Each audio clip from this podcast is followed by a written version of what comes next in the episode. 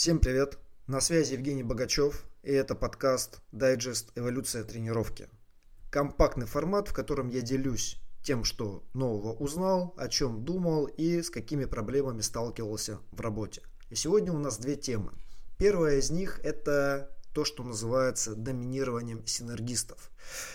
Вопрос возник, когда я сделал пост про наружную ротацию плеча, как мерить, э, какие показатели силы нужны и прочее. В общем, у нас с одним товарищем завязалась дискуссия, и он мне сказал, что не нужна никакая изоляция, потому что многосуставные упражнения отлично нагружают наружные ротаторы и в принципе больше ничего и не требуется. И, например, достаточно делать какой-нибудь рывок штанги, как упражнение, которое вращает плечо наружу, ну и как бы и все.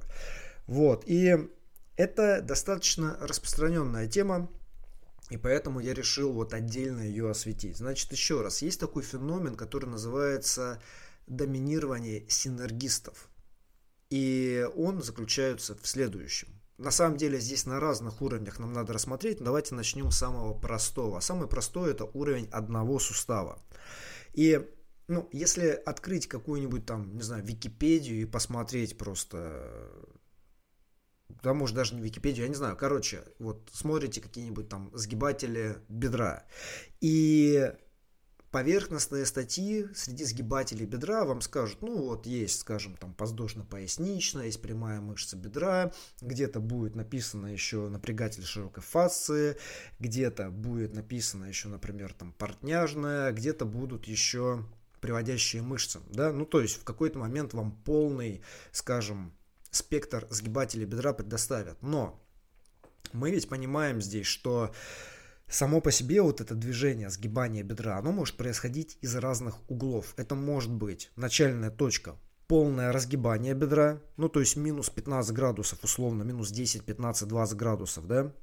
Это может быть 0 а, градусов сгибания, это может быть 90 градусов сгибания бедра. Или если мы делаем пистолетик, вот представьте, вы делаете пистолетик, и у вас свободная нога, вот она, это бедро находится в сгибании. При этом вы опускаетесь вниз, корпус у вас наклонен вперед, и бедро согнуто там меньше 90 градусов. Да?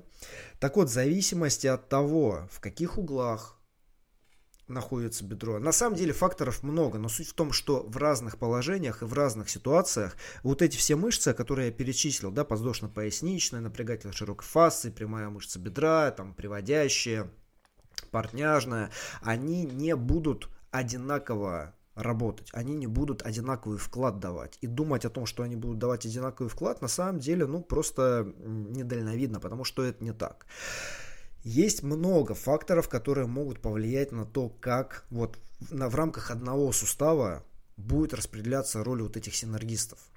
Это могут быть прежде всего анатомические особенности буквально анатомические особенности у разных мышц, разные точки крепления, и поскольку мы с вами разные, да, антропометрия разная, вот точки крепления относительно оси вращения сустава на разном расстоянии, это означает разное плечо силы, это означает разный внутренний момент силы, например, да, и э, для разных мышц в определенных движениях просто одни положения будут более благоприятные, другие положения будут менее благоприятные.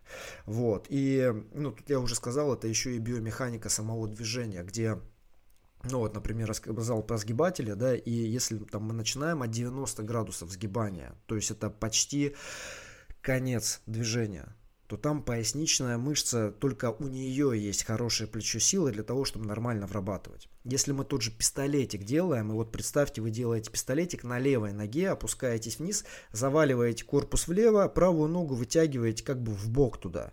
Вы переводите акцент из, среди сгибателей на э, напрягатель широкой фасции то есть его задействуете более активно, потому что бедро на самом деле, оно находится в позиции такого отведения и относительно вот, линии да, э, действия силы тяжести, там, напрягатель широкой фасы, ему работать лучше. То есть я не говорю, что другие не работают сгибатели, но он среди вот этих синергистов включаются активнее. Чем, например, если, представьте, вы на той же левой ноге приседаете, но свободную ногу вы Вместо того, чтобы держать прямой, вы ее вращаете наружу чуть-чуть и сгибаете в колени. и вы уводите нагрузку больше на приводящие мышцы.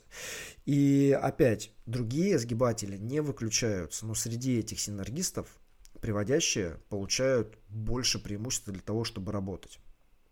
И, собственно, вот так это и работает. То есть даже на уровне анатомии, что мы все с вами разные, да, по-разному устроены, на уровне биомеханики каждого движения разные мышцы будут или большее преимущество иметь, или меньшее преимущество иметь. Но это еще не все, потому что это, скажем, такие особенности, которые вот, ну, с анатомией вообще никак ты не поспоришь, ты с ней ничего не сделаешь. С биомеханикой это вопрос техники, и, собственно, мы с вами это и видим всегда, когда человек устает, у него меняется техника, и вот эта смена техники, это как раз почему происходит? Потому что организм ищет да, какие мышцы еще, или двигательные волокна, можно на уровне двигательных волокон здесь судить, какие двигательные волокна еще имеют достаточно энергии, достаточно свежие для того, чтобы выполнить работу, и смена техники это не что иное, как смена углов для модификации вот этих плеч силы разных мышц, да, чтобы они, соответственно, в рамках вот этих синергий могли более активно работать. На уровне одной мышцы – вот давайте мы рассмотрим с вами присед. И вот у нас есть присед, и мы опускаемся вниз и поднимаемся вверх. И вот у нас мышцы бедра, да, где мышцы бедра работают на уровне тазобедренного сустава и на уровне коленного сустава. И на уровне тазобедренного сустава, когда мы опускаемся вниз, поднимаемся вверх, у нас разгибатели бедра активны. И когда задают вопрос, вот разгибатели бедра, что это? В большинстве случаев скажут, ну, как бы понятно, что это, это большая ягодичная и это мышца задней поверхности бедра. Может кто-то просто скажет, это бицепс бедра и большая ягодичная. Вот. Но опять, это ведь упрощение, да, потому что э, и в задней поверхности бедра там не только бицепс. Если мы берем, мы не можем брать бицепс бедра, верно? Мы должны говорить тогда о длинной головке бицепса бедра. Но помимо нее есть еще полусухожильная, полуперепончатая.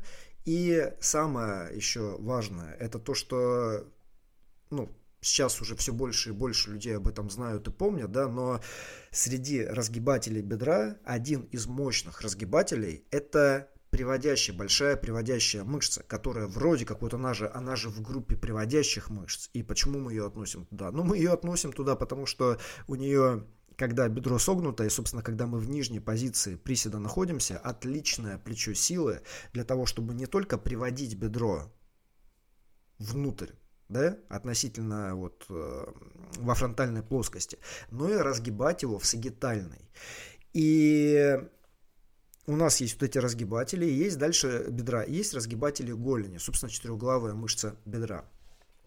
И эти мышцы в синергии создает момент для того, чтобы мы могли контролировать спуск вниз и, собственно, вставать потом вверх. Мышцы голени я здесь не трогаю для простоты, они, понятно, там тоже на самом деле работают, ну, дают в свою лепту, вносят, но незначительно. И вот дальше есть люди, у которых в приседе вообще всегда чувствуются квадрицепсы вообще всегда очень классно растут и там большие такие их называют даже там квадзила да.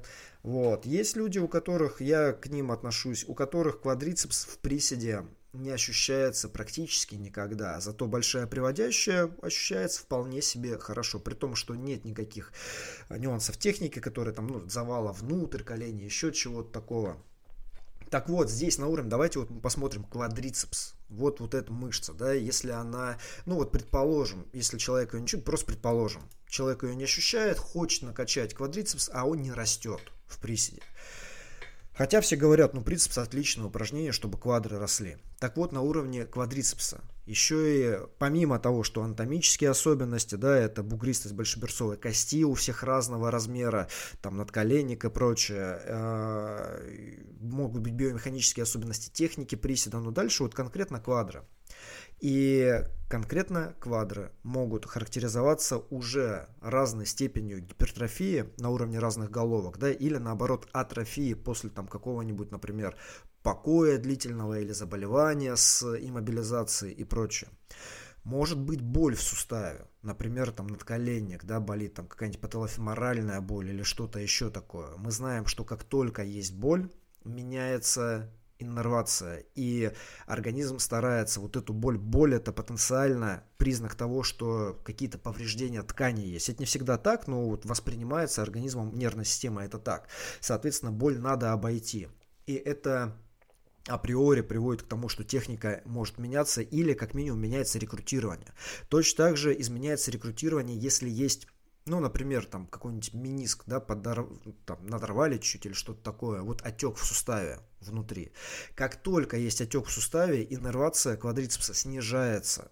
И там, что бы человек ни делал, собственно, вот в многосуставных упражнениях этой иннервации будет недостаточно. И если ее недостаточно, то будет компенсироваться это синергистами, собственно, в разгибании бедра, и, может быть, это будет большая приводящая, может быть, что-то еще. Это будет приводить, скорее всего, и к изменению техники, да, может быть, к большему, более быстрому подъему таза относительно плеч при вставании, еще что-то такое. Неважно. Может быть не боль в суставе, может быть какая-то тендинопатия. Ну, тендинопатия обычно связана с болью, да, то есть там есть какое-то воспаление сухожилия и вот есть какой-то болевой симптом и прочее, но может быть и повреждение соединительной ткани, какие-то накопленные микронадрывы в собственной связке надколенника, да, вот что-то такое. Может быть так, что мы сделали какую-то односуставную работу на квадры там пару дней, тройку назад и переборщили с объемом, и у нас просто после тренировочный болевой синдром. Мы знаем, что когда после тренировочный болевой синдром, сила мышцы снижается. Опять-таки это связано и с рекрутированием, это связано и с тем, что есть повреждения волокон и на уровне там саркомеров, да, на, там, в масштабе саркомеров, соответственно, это, это приводит к тому, что силовые способности конкретной мышцы, они в данный момент просто снижены. Точно так же может быть, что мы, например, крутили байк и крутили его мощно, и крутили его долго, и сожгли весь гликоген, который там был, и потом ели, может быть, недостаточно много, а может, недостаточно долго, много времени прошло, и гликоген просто не восстановился. Соответственно, креатин-фосфат, длинные какие-то подходы, креатин-фосфат потратили, гликогена недостаточно в гликолитических волокнах, ну и как бы дальше вот и все. И точно так же может быть просто локальное утомление, например, это может в рамках одной тренировки сделали одно упражнение, второе упражнение, на третьем упражнении уже вот локально конкретная мышца устала, и она в какой-то синергии. Ну, то есть, давайте для простоты предположим, так обычно делают, но предположим, мы сделали односуставные разгибания голени в начале тренировки, и потом приседы делаем после этого, да. Были объемные разгибания голени, квадры устали, и потом в приседе они не могут нормально включаться, потому что вес слишком большой. Это немного притянутый за уши пример, потому что так никто не делает. Но вот чтобы просто понять. На уровне квадров так не будет, так может быть на уровне у тех же ротаторов плеча, о которых я говорил. Вот там это может сказываться очень хорошо и э, ну, совершенно неочевидным образом. Так вот, смотрите, сколько факторов может влиять на то, что в момент времени какой-то, вот в конкретный день, в конкретный день квадрицепс в приседе как мощный синергист выступить не сможет да, и какие-то из этих моментов, они приходящие, вот локальное утомление очень быстро проходит, гликоген там, ну, там сутки там двое суток все нормально. После тренировочная боль прошла, и если нагрузка повторяется, эта боль не вернется. Если это отек, это другое дело. Тут может быть сложнее. Тендинопатия, другое дело. Может быть сложнее. Боли, если это особенно нейропатические боли, может быть сложнее. И дальше происходит то, что мы часто видим, когда человек выполняет это, и синергии слабый, и он не может нормально работать, и он не получает нормального стимула, и, соответственно, техника меняется, биомеханика меняется, и этот синергист не работает, не становится сильнее в конкретном упражнении. Просто техника становится постепенно все кривее, кривее, кривее, и потом где-то вылезают болячки какие-то, да?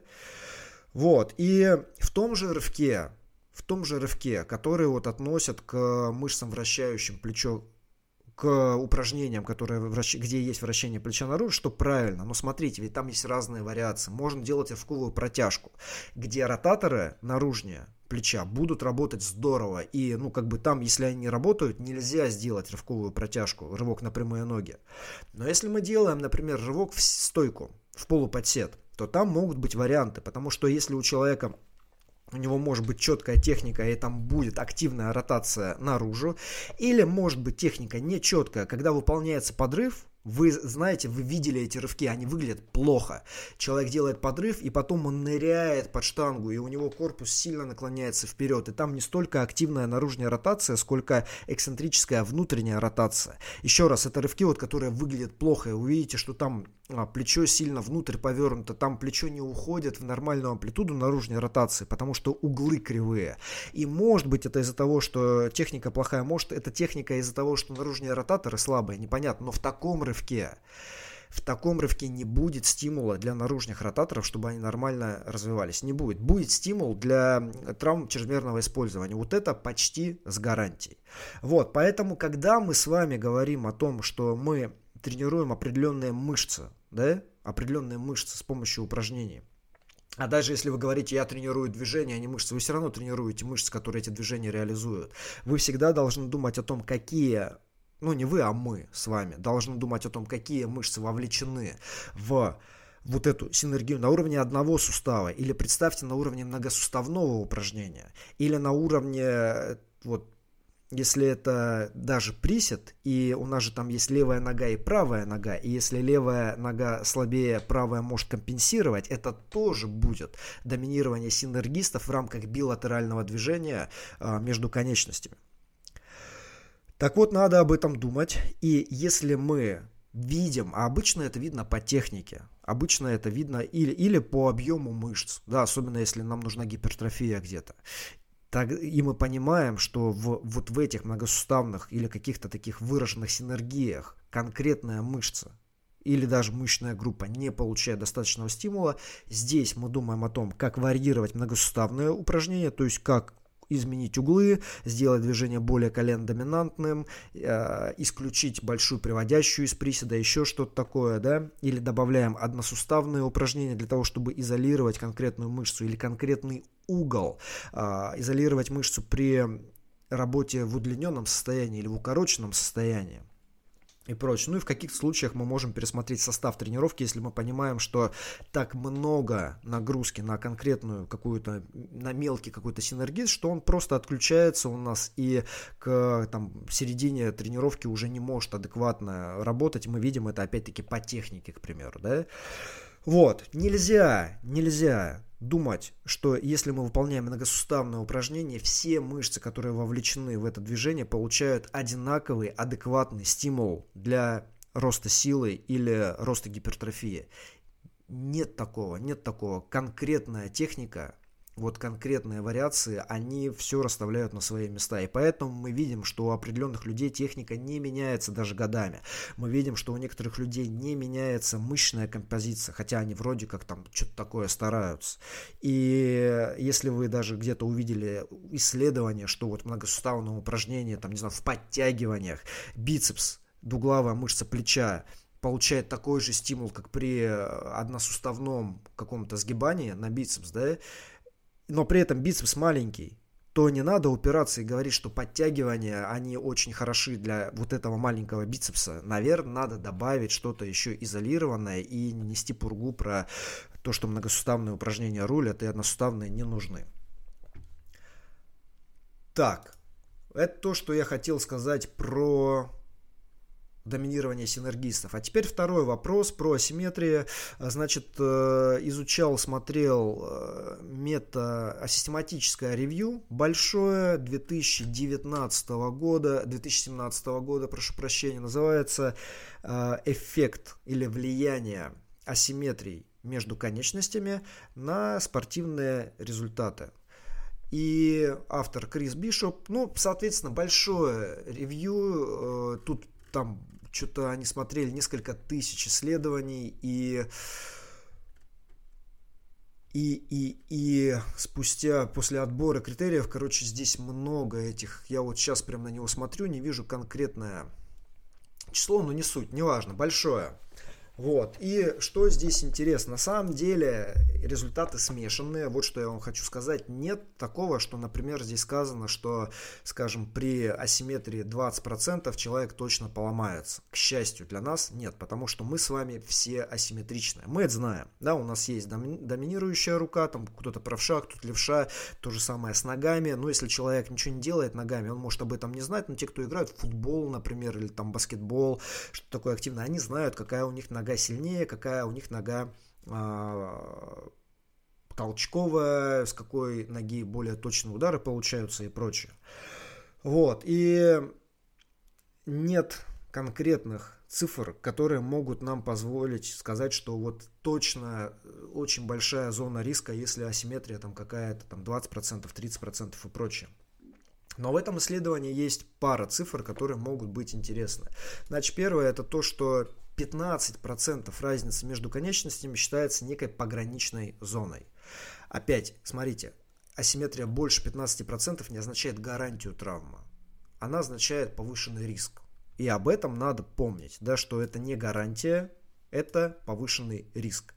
И ну, это означает, что если мы выявляем эту асимметрию в каком-то движении и вот вспомните теперь о доминировании синергистов и подумайте о том, как важно на самом деле очень точно понимать, что мы подразумеваем под симметрией конечностей, потому что эта симметрия на уровне мышечной группы должна быть, да, или это симметрия на уровне каждой мышцы в мышечной группе, потому что суммарно, допустим, сгибатели бедра левые, изгибатели бедра левые и сгибатели бедра правые могут выдавать одинаковую силу, но если мы посмотрим внимательнее и пристальнее, мы поймем, что вот здесь, например, да, есть э, перераспределение момента, то есть модификация техники, так чтобы одна из группы работала мышца сильнее, а на другой ноге, соответственно, другая. Такое бывает. Вот. Но не суть. Суть в том, что, в общем, есть у нас вот эти 15%, которые вы можете взять за основу, и если вы выявляете у своего подопечного разницу между определенными движениями, да, унилатеральными, или между мышцами или мышечными группами на конечностях больше 15%, стоит очень пристально над этим поработать. Вот. И Тут на самом деле всегда есть ну, много нюансов, когда надо смотреть какие это виды спорта, потому что у нас может быть асимметричный вид спорта, да, например, какой-нибудь там бейсбол или ну давайте бейсбол возьмем за гольф, вот что-то такое, где очевидно одна рука у питчера, например, да, у подающего, или там в гольфе тоже, вот одна сторона, она будет сильнее, чем другая. И, ну, будет и будет. То есть здесь не нужно вторую руку делать такую же сильную, как, э, как первая. Не получится. Вот, например, у питчеров у них ведь идет изменения постепенно у них кость меняется, она становится более скрученная, у них больше внутренняя ротация и, точнее, больше наружная ротация и меньше внутренняя ротация плеча, чем у левой руки. Они не могут быть одинаковые и не будут одинаковые. И это не нужно для спорта, и это никаких рисков травмы не несет, если только вот этот человек не займется чем-то билатеральным внезапно. И такой, вот я буду там, не знаю, делать тяжелую атлетику. Да, и у него вот этих два разных плеча, а дальше начинается свистопляска. Но пока он находится в своих вот этих привычных условиях, никаких там рисков повышенных нет. Дальше могут быть унилатеральные виды спорта, где конечности по отдельности работают. Это на самом деле все командные игры, это в плавании в том числе. Э, большинство видов спорта игровых, по крайней мере, они вот такие унилатеральные. И унилатеральность означает, что обычно есть выбор. То есть ты не как в бейсболе, ты только одной рукой там бросаешь мяч, да, здесь ты бежишь и э, ускоряешься вправо, тормозишь, меняешь направление на бег влево, потом обратно, или когда ты прыгаешь, ты можешь прыгнуть там в баскетболе, например, ну, потенциально, с одной ноги или с другой ноги и прочее. Вот, или ты по мячу можешь ударить левой ногой или правой ногой, да, и, или бросить там в гандболе мяч, например, там левой или правой. И здесь появляется у нас, собственно, фактор доминирующей конечности, которым мы все равно будем пользоваться больше. Вот здесь асимметрия, она может уже, и, собственно, вот это ревью, оно и показывает, что в таких активностях э, асимметрия большая, она влияет на спортивные результаты. Потому что не только, например, если футболисты бьют по мячу, не доминирующей ногой, точность ниже. Точность ниже существенно на 20, на 40 процентов может быть, чем у доминирующей ноги. Но и скорость полета мяча меняется. Соответственно, это еще и ну, выходная мощность, по сути, да, движения. То же самое в плавании. Но на самом деле в плавании смешанные, там несколько исследований показаны, и одни исследования, они показывают, что асимметрия по силе мышц между конечностями негативно влияет в плавании, а другое исследование, оно на спринтерском, значит, заплыве на 30 секунд, не показало никакой разницы, при том, что асимметрия между конечностями была, но, в общем, те, кто с асимметрией, не показали себя хуже, чем те, кто полностью, ну, не полностью, а почти симметрично. Вот, поэтому результат смешанный здесь. А, тут важно что понимать, что, ну, во-первых, сила меньше, да, вот если мы говорим там о, ударе по мячу. Но во-вторых, здесь возникает два у нас потенциальных риска. Первый риск – это риск чрезмерного использования доминантной ноги.